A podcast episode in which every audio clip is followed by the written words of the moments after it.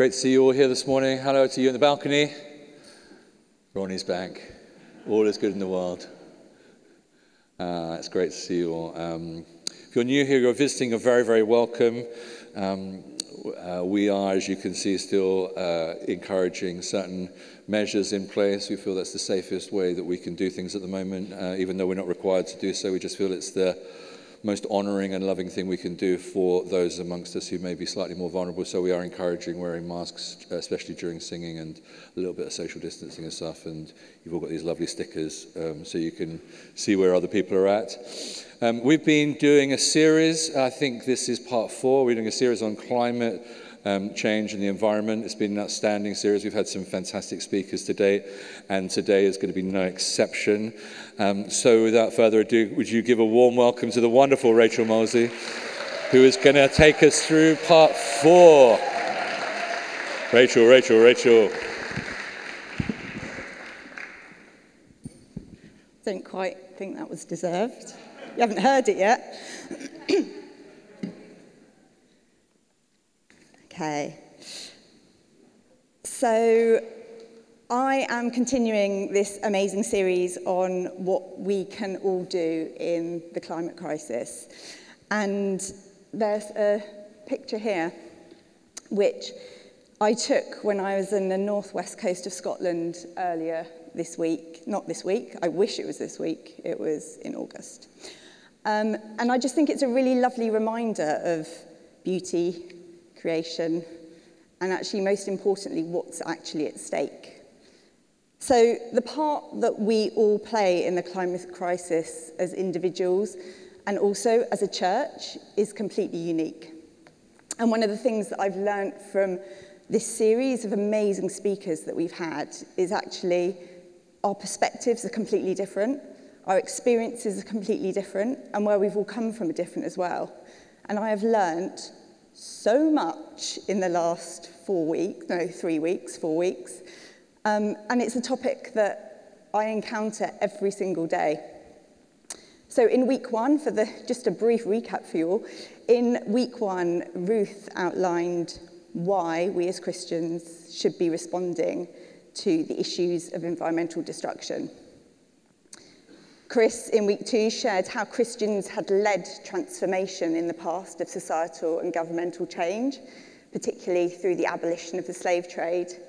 And last week, Howard took us on his own personal journey to understand how and why we need to act.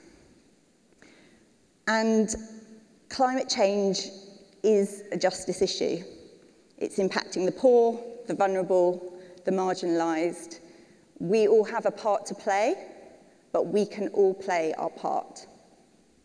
So if we just look very briefly at Proverbs 39, 31, 9, speak up and judge fairly, defend the rights of the poor and the needy. Our role is clear. We need to speak up. We need to make our voices heard in this. And we aren't doing it on the topic of climate change in the ways that we have done in the past. And why is this? What is holding us back? What is stopping us from acting? So there's three things that the last three speakers have all mentioned as well about things that may be stopping us from acting. Why aren't we doing more to support those who are impacted most? Why aren't we doing more to help our brothers and sisters across the world? So they've raised all these reasons, but, but what is it? Are we being apathetic? Are we just waiting for someone else to do something? Are we overwhelmed? I don't know where to start. I've got, you know, other things to be getting on with, a few Netflix box sets to be watching. Or are we anxious and crippled into inaction? So, what are our barriers in this, and, and actually, what can we do to, to raise the roof on this stuff? So I'm going to spend some time walking through what we can do, what's already happening, and why our role is so important in what is a crisis. In case anyone was under any illusion, we are in a global crisis. Let's start with the facts. So, climate change will impact every living thing on the planet. Just going to say that again. It's going to impact every living thing on the planet. Our planet's warming is because of human activity, and we needed to act 30 years ago. But hindsight is a great thing, so we now only have 10 years to act. I don't know about you, but the last 10 years have gone by in an absolute flash. Uh, Rolling in the Deep was the best selling single of 2010 by Adele.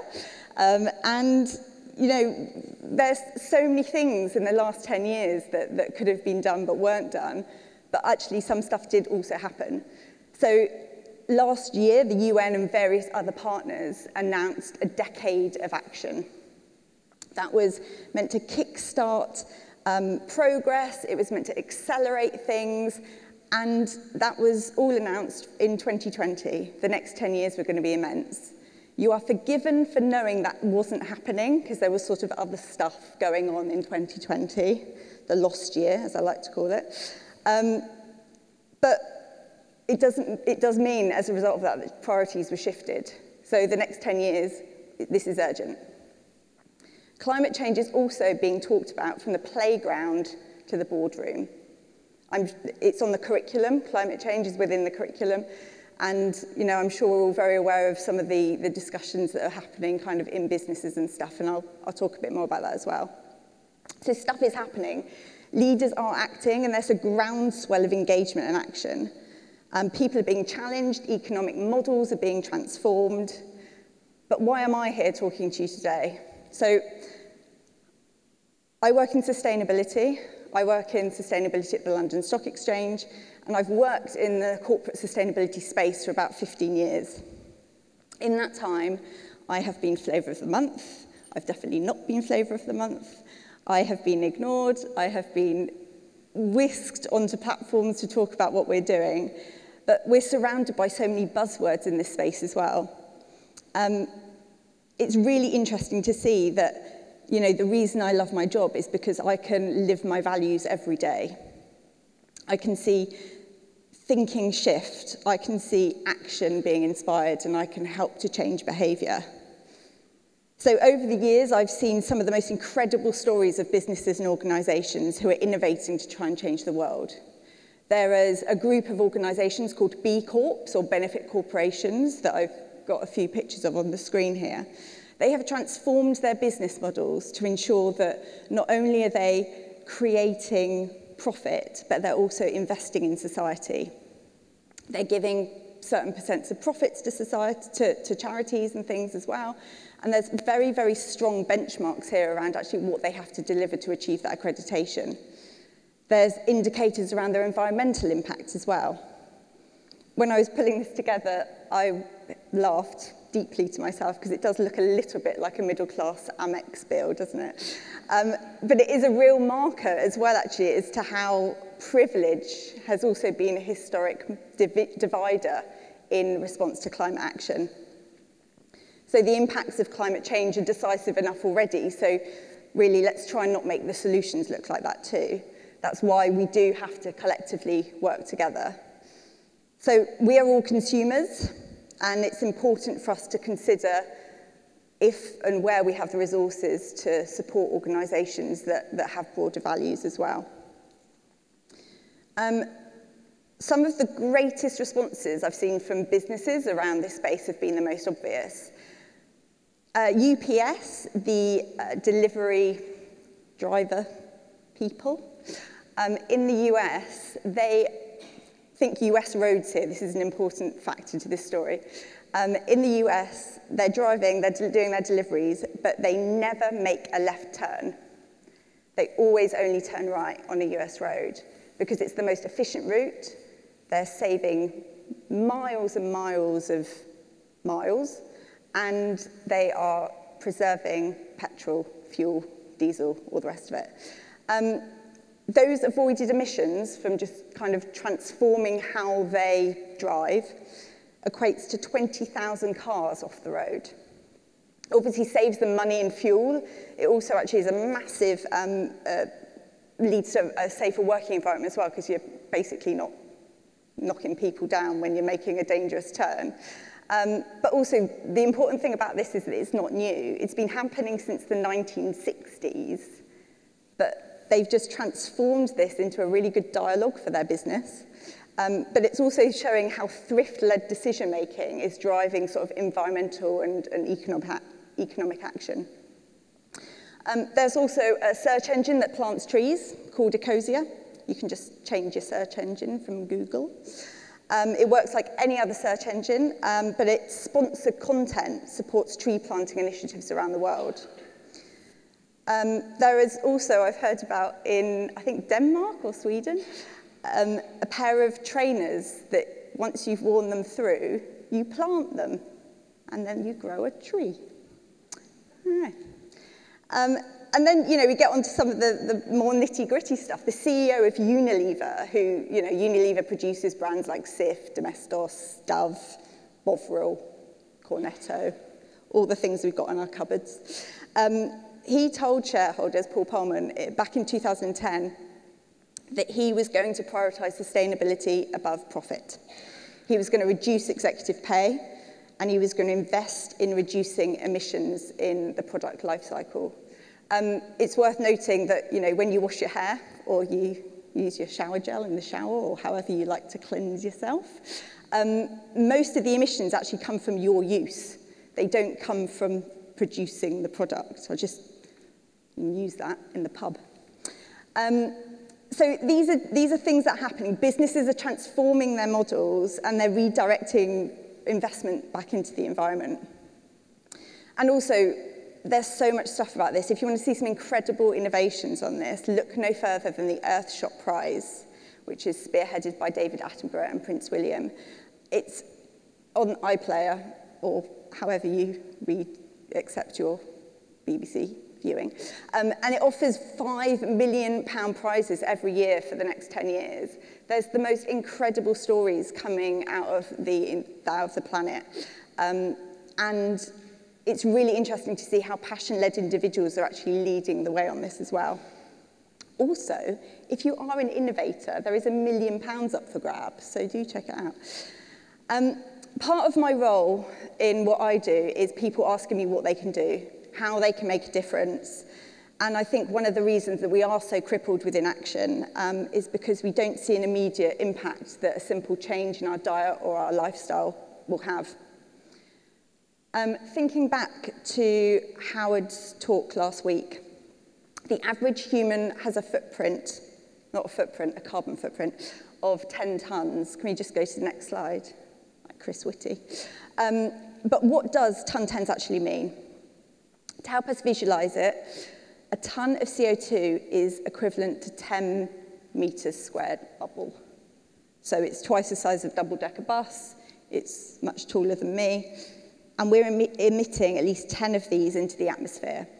We have to halve that. But we live in an instant culture. We have to act selflessly in this thing. Um, And, you know, this is where we really do need to speak up and judge fairly, defend the rights of the poor and needy, and in knowledge that, you know, our voices will be heard and our actions will be noted. But how can we change our positive impacts to negative impacts or other to positive ones? Uh, when I was younger, I used to help with the weekly Sainsbury's shop, massive responsibility. Uh, but for as long as I can remember, mum always took her own bags into the supermarket. It was just what we did. I'm a child of the 80s. Apparently that was, we're having a resurgence, guys. Um, I absolutely love packing the bags. I was in charge of the call bag. Very, very big responsibility. But when we'd paid and packed up the bags, we would then be given 2p for each bag we bought in. Does anyone remember when that used to happen in supermarkets? You used to get given free money. It's great. Um, so we'd be given 2p for every bag that we bought in. Um, and then each week, that 10p or so would go into a money box that was shaped like a globe that sat by our front door. And at the end of the year, we count up that money and it would be donated to Bibles for the World. Um, it's a really small example of an action that takes very little effort. It's a created habit and it goes on to support something bigger.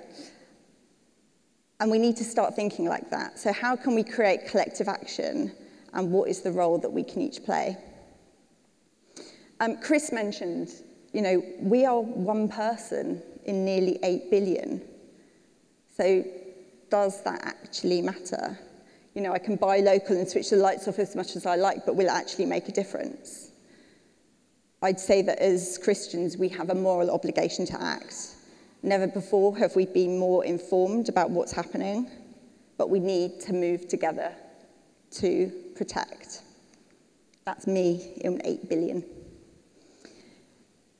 It's impacting the poor and it's impacting the vulnerable first, so we should protect God's creation. If we move to Philippians 2, verses 1 to 4. Therefore, if you have any encouragement from being united with Christ, if any comfort from his love, if any comfort, if any common sharing in the Spirit, if any tenderness and compassion, then make my joy complete by being like minded, having the same love, being one in spirit and of one mind. Do nothing out of selfish ambition or vain conceit. Rather, in humility, value others above yourselves not looking to your own interests, but each of you to the interests of the others. We are part of a Christian community of change makers. In fact, we are one of nearly 2.5 billion Christians across the globe, all of which want to see God's kingdom come. It means that we're not alone can we go to the next slide? But we need to leverage each other to make a difference here. So suddenly you can see we're not just one, we're more, as per my visual representation. So earlier this week, I was at a work event on sustainable finance. And this doesn't happen to me all the time. It was one of those moments you go, this is weird. Um, the attendees included Alok Sharma, our COP26 government representative, as well as Justin Welby, the Archbishop of Canterbury. It was one of those weird moments in life where church kind of came into my office, quite literally. Um, and both speakers had mentioned the recent campaigns by faith leaders around the world to encourage climate action. And I got a quote here from the Bishop of Reading. She went, recently went to 10 Downing Street with other faith leaders to, develop, to, to deliver this message. I'm proud and delighted to be standing together with other faith leaders today as we represent the millions who belong to faith communities to urge our government to put aside short-term political considerations and act on planetary warming. It's the key issue of the decade. There must be nothing half-hearted about our government's leadership of COP26.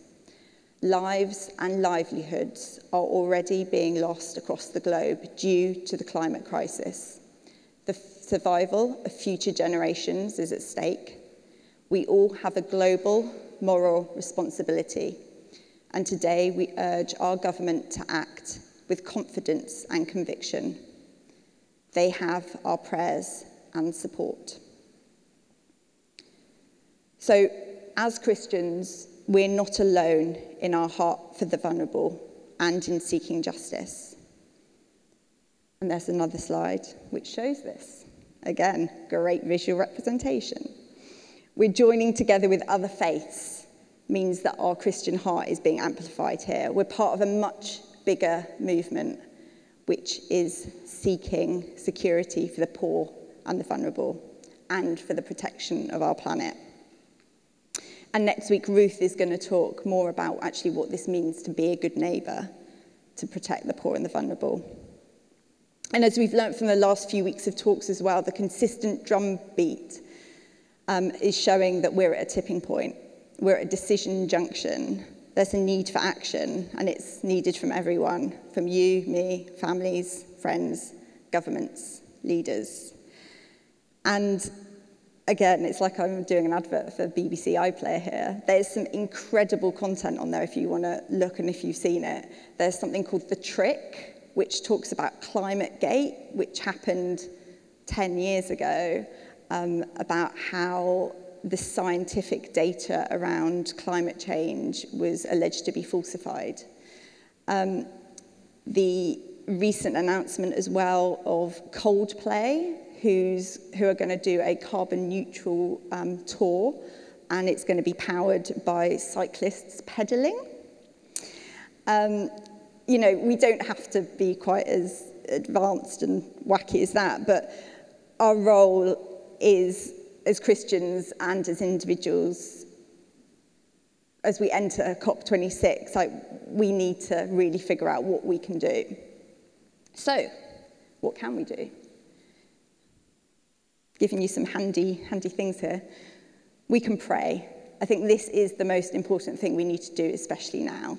In two weeks, less than two weeks, leaders will be gathered together it's an absolute integral junction for us and decisions need to be made. There's already been some negative stuff coming into the press about countries wanting to, to move the trajectory and we just need to ensure that that's um, not happening. Um, we need to pray for CEOs who are, you know, leading these economic models for governments, for countries, but we need to pray for their boldness, for ambition and for innovation. We can also talk.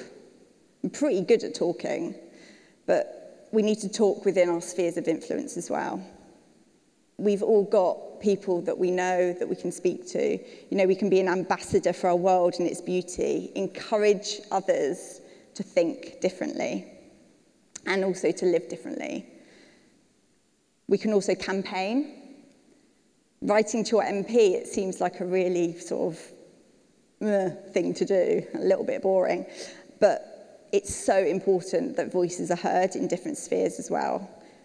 Also, you can speak up at work, ask questions. Is your business, do you think that you maybe work for, doing enough? Is your school, is your environment that you hang out in every day? Is the people that you buy the most from, do you think they're doing enough? Ask them questions. Do you come into contact with businesses or organisations in other ways? Ask them. You'll probably find someone like me who's really fractious, just sat there going, yes, I'm on it. But it's certainly worth asking and, and, ask, and finding out what's happening. Make your voice heard. Um, you can also support. So there's so many charities and organisations doing this. We've talked about Tearfund a lot. There's loads of information around about that. They have been banging this drum for years. But there's also, look on our doorstep. We've got the Wetlands Centre literally down the road in Barnes. There's an organisation called Trees for Cities that campaigns and, and plants trees in cities and urban areas. You've got WWF, and to quote them, there's more than just the panda. Um, there's amazing organisations doing so much. Um, you can also learn, Chris mentioned this in, in, in his talk, we need to be informed on this. Um, it's changing really quickly and the science is really clear, but we're in a privileged position to understand what is happening. But it's also massively confusing. So things aren't clear, they aren't easy to understand. So if you can spend some time maybe translating that for someone else or helping others to understand, that's certainly a step. And then finally, we can reduce.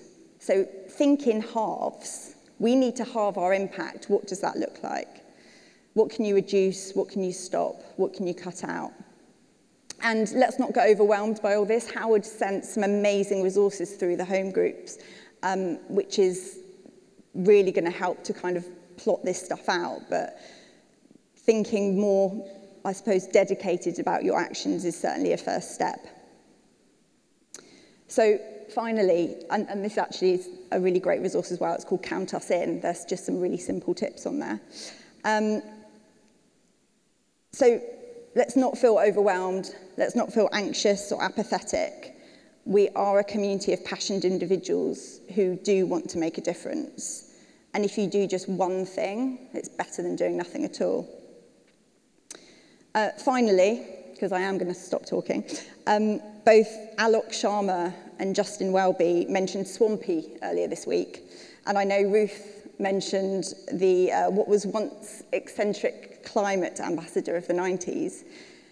He seems to have been a distinct marker in history on climate action, probably quite unfairly actually.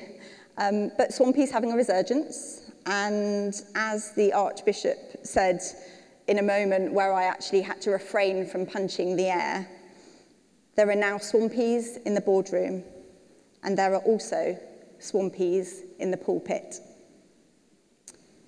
I'm going to invite the band up and we're going to pray.